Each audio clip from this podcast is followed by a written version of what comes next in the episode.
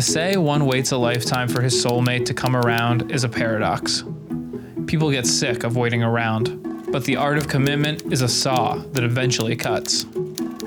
It was 1983, and 18 months passed since the mysterious world of Buster Lee began. New characters have come on the scene. Things have changed for the better. Overwhelmed by success, Neely Cairo hired 20 year old Mayella Williams as a personal assistant. Williams is psychic. She can remote view, but she has a long way to go. New too is wannabe celebrity and know it all 13 year old Venture Falls. Joan Reynolds' niece, Venture dreams of a career as a model, actress, and singer. Last but not least is a part time surfer, child of privilege, and bon vivant, Mutt Keepnews. He's driven, ambitious, and lacks an empathy chip. But Mutt Keepnews is so movie star handsome, so dope, He's stopped every day by strangers who want his John Henry. Set your calendar to 1983 and welcome to part two of season one of the mysterious world of Buster Lee.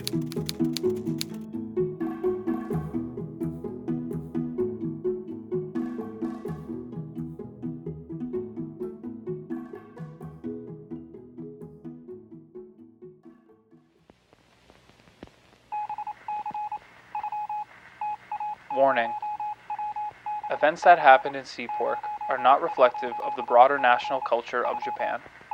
The Japanese do not condone cruelty. The slaughter of dolphins in Taigi is as abhorrent in Tokyo as it is in London, New York, Paris, or Sydney. Buster Lee, Lars LaGuardia, and Beck the Blue Heeler snacked on pretzels inside a vintage 1939 Sea Otter plane at Butler Seaplane Base near the site of the 1939 World's Fair. There would be numerous stops and such, but one way or another, they were going to Japan. Oh, and here's something else you need to know before we go any farther. In the early 70s, Lars was stationed in Japan with his parents. When he was nine, Lars was bit by the kabuki theater bug. It was arranged for the inquisitive boy to study kabuki with Mr. Noh, kabuki's foremost teacher. Now, nearly 10 years later, sensing Mr. Noh was coming to the end of his days, Lars returned to Japan. Keen to experience the land of a thousand suns, Buster Lee and Beck tagged along. Five days later, Buster Lee landed the Sea Otter in the waters off the Bay of Taigi. Instantly recognized, the three sleuths cleared immigration quickly and cabbed into town. Sitting in their small room in Hotel Iridori, Lars having removed his khaki jacket, Buster Lee and he weighed their options while Beck chewed on a toy. Thumbing through a guidebook, Buster Lee said, We can visit the Buddhist temple that is home to 92 orange and white six toed cats, or we can go to Simono Car Factory and see their world famous robots. Lunch is included. The tour begins six days a week at 6 a.m. when 400 Simono workers, or associates as they call them in Japan, meet in a clean, air conditioned, ultra modern factory to sing the national anthem and the company song. As is their wont, male and female workers are segregated by fence. Yes, it's electrified. After singing the national anthem, the company song, and after a spirited round of calisthenics, the workday begins.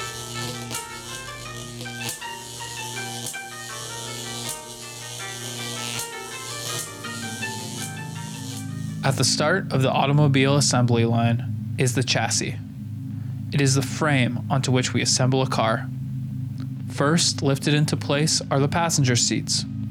Then, engineers solder a gas tank beneath a trunk that is large enough to hold four small suitcases. Female workers, dressed in unisex jumpsuits, bolt impact absorbing side panels into place. A bug eyed robot picks up a gleaming four cycle aluminum engine and cradles it into the nest between the front wheels. Another robot, this one wearing oven mitts, lowers the roof and hot glues it in position. In 30 minutes, the car is made and a worker drives it to the lot outside. Today, something went wrong. Something went terribly wrong. When the worker opened the car door, he was doused with 100 gallons of seawater. A two foot long baby dolphin in its last throes of life flopped onto the factory floor. Its spine snapped. Another worker, carrying a small club, ran toward the struggling creature. Like when the baseball hits the sweet spot of the bat and it caves with a softness, the worker beat misery out of the baby dolphin. Little did Buster Lee know it was two days before the annual dolphin slaughter in Taigi. After this morning's macabre spectacle, the boys were ready to fly home. Buster Lee and Lars ran from the car factory to Hotel Iridori.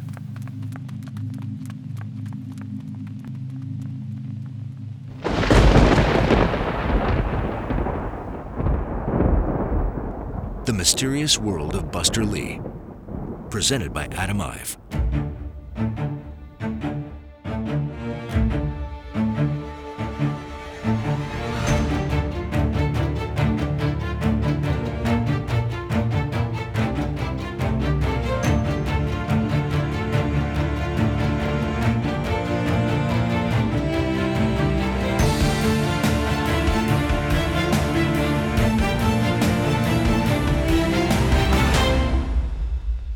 And now, Sea Pork.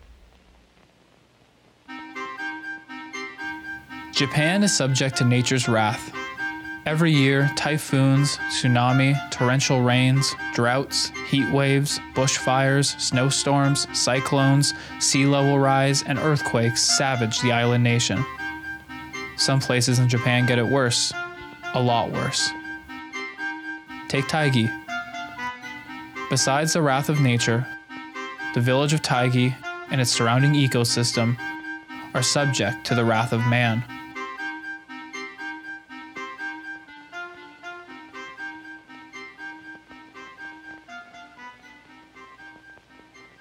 In the morning, Buster Lee took Beck for a walk. Taigi is at the bottom of a peninsula at the southernmost point of the main Japanese island of Honshu. Mountains hem Taigi in, and locals look to the sea for their livelihood. After Beck took care of his business, and just before the rain started, Buster Lee returned to Hotel Iridori and met his chum Lars at the hotel restaurant for breakfast. Over cups of steaming tea, miso soup, rice porridge, and some pickled vegetables, Lars spoke about his experience as a boy. Under the tutelage of Mr. Noh, there were lessons in illusion, costuming, makeup, wigs, and of course, the mysteries of the mind. With Mr. Noh, Lars learned these things and much, much more.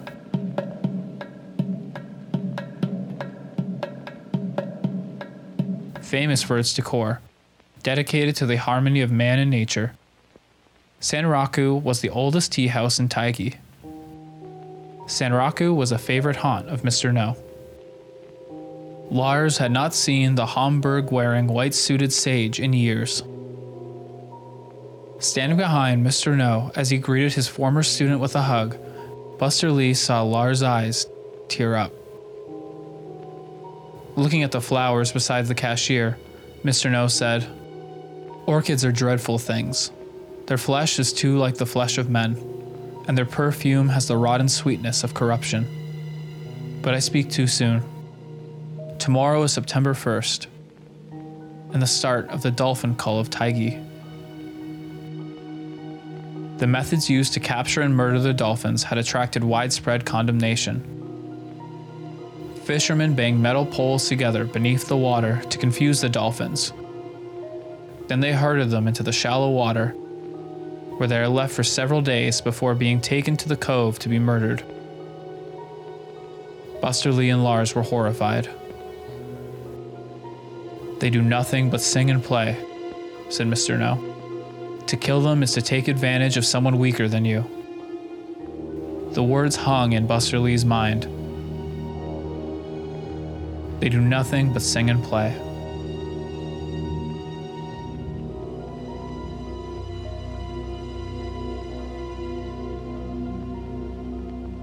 Later at the hotel, Buster Lee called his frenemy, Mutt Keepnews, son of Cyrus Keepnews from the publishing dynasty. Mutt recently moved into the Nebraska apartments. Neely Cairo was friends with Mutt's daddy Cyrus. On the brief phone call, Buster Lee explained the Taigi dolphin genocide to Mutt, who agreed to help. Love or hate him, Mutt, a startlingly attractive child of privilege, some described as pretty, was well connected. He would do anything to demonstrate he was more than good genes and serendipity. It also helped he lived on a generous monthly trust.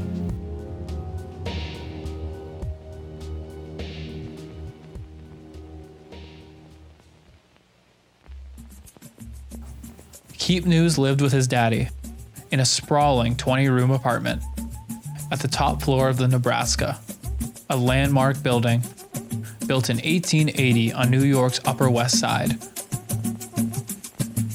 After supper, with some of New York's literary Brat Pack with first names like Brett, Jay, and Tama, Mutt discovered a telegram stuffed under the door. After tossing his blazer on a chair, Mutt sat down and read the missive. It was from Buster Lee. It said, Mutt, stop. Good to know you are with us. With your daddy's media empire, we may not stop the dolphin genocide, but we can make a dent. Stop. Thank you. Stop. Hoping to see you soon. Stop. Buster Lee and Lars. Stop. And Beck. Stop. When he finished reading the telegram, Mutt called Eastern Union. The woman at the telegram company did not understand English, and Mutt had to repeat himself many times. Mutt's telegram said, Buster got your message. Stop. No dolphin slaughter. Stop. Father to throw weight of media empire against dolphin kill. Stop. We'll be in Japan tomorrow. Stop. Mutt. Stop. Although he wanted to end it with love Mutt, he thought it could be infinito troppo, too too much. Between Buster Lee, Lars, Beck, and Mutt, a plan to save the dolphins was hatched. Together, they were off like a hobo on a ham sandwich.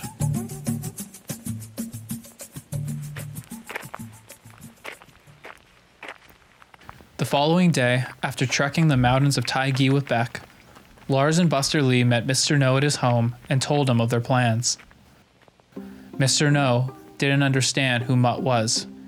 Mutt's family are big publishers. They make magazines and TV shows, Buster Lee said. Mr. Noh, in a suit the color of cream, said, Others have tried, but you can't stop three centuries of peasant tradition any more than you can stop tsunami or earthquake.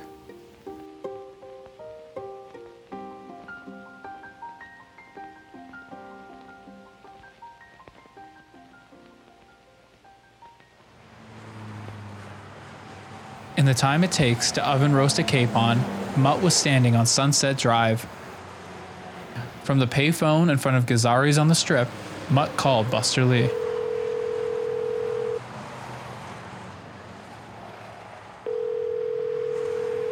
No one answered, so he left a voicemail, the first he'd ever made. The voicemail was not ubiquitous in those days. After the beep, he said, Hey, our campaign is a go. There are billboards in New York, London, Paris, Miami, Tokyo, Bombay, plus full page ads in all the fashion magazines starting next week. I'll be in Japan tomorrow. At midnight, after a four hour train ride, Mutt arrived at Hotel Iridori in Taigi, Japan. Never a light traveler, a bellman with a hunchback helped Mutt with his luggage.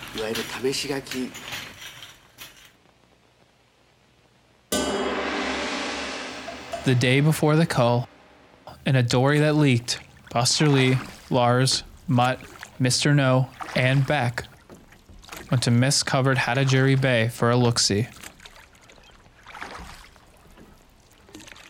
Mr. Noh tried his best to explain the fishermen of Taigi the Taigi have been cutting up the dolphins for 2,000 years. Are they any different from the people who make Beck's food? Are they any different from the people who murder seals and turn them into coats for the rich? Staring in the water, Buster Lee was reminded of something he'd read. The test of a first rate intelligence is the ability to hold two opposed ideas in the mind at the same time and still function. Looking at the dolphins splashing in the water, the humans in the dory said nothing.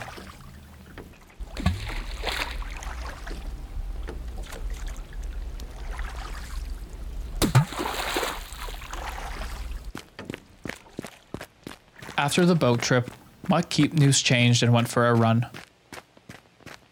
Ten minutes out, a scale 5 earthquake struck and shook the town of Taigi like a baby's rattle. Mutt said, I had never been in an earthquake. I had no experience of how it feels, but then it happened. What I know is that life can only be better if you survive something of that caliber. You hope you come out stronger. Still, scared the beans out of me. At the intersection in front of Hotel Iridori, Mutt and Lars walked across the street together. An earthquake reminds you how dependent we are on each other.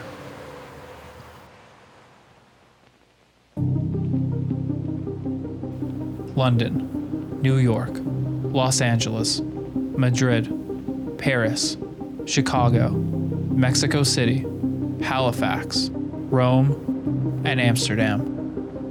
Thanks to the Keepnews publishing juggernaut, the Save a Japanese Dolphin campaign was everywhere. Magazines and billboards carried messages like SeaWorld, starring kidnapped baby dolphins the entire family will love, or They kill mammals in Taigi, why can't we in LA? Or Whale meat kills babies, stop the infanticide now. Or First Pearl Harbor, now Taigi, no more murder in Japan. Or the Taigi whale hunt is destroying California beaches. Or stop the Taigi whale massacre, visit Denny's to find out how. Or is that a fish taco? Stop the Taigi whale massacre. Or love your sushi? Better stop the Taigi whale massacre. Or don't kill whales, kill the whalers. Or we went to war over oil. Now, how about the whales? Or adopt a Taigi fisherman, stop the whaling industry. Or hey, Taigi whalers, learn to code. On it went. The Save a Japanese Dolphin campaign was a success. It even won an award in Cannes.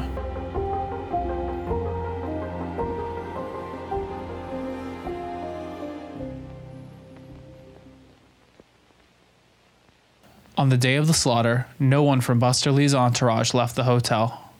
Instead, lying on tatami mats, Buster Lee, Lars, Mutt, and Beck watched cable news coverage on the dolphin controversy. Global reaction to the Save the Dolphin campaign was favorable. There was dancing in the streets of San Francisco, Houston, and Lisbon. Still, the Save the Dolphin campaign wasn't enough to stop the genocide of the beautiful little dolphins, but it was a start.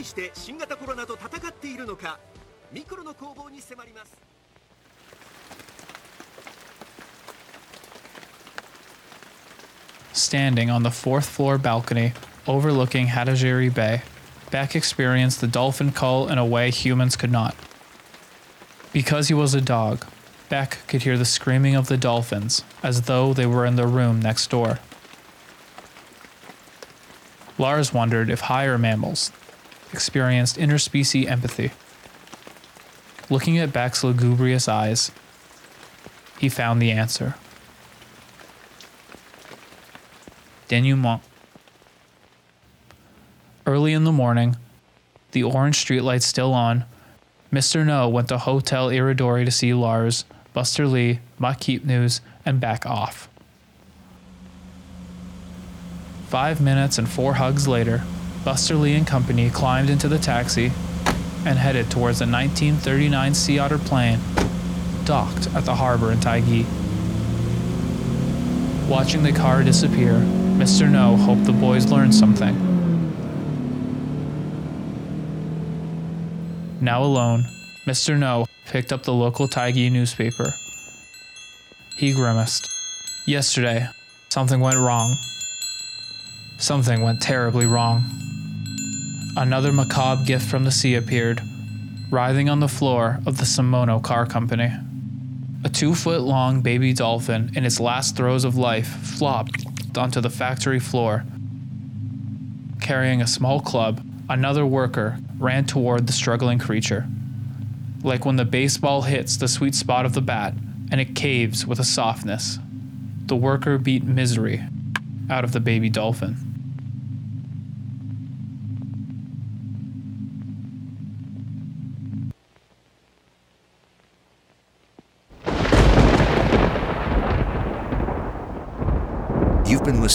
Mysterious World of Buster Lee, presented by Adam Ive. Mystery World theme by Oliver Wickham. Follow us on Instagram. Go ampersand pod underscore planet. For show notes and merch, go to podplanet.org. Special thanks to Tattoo Sound and Music.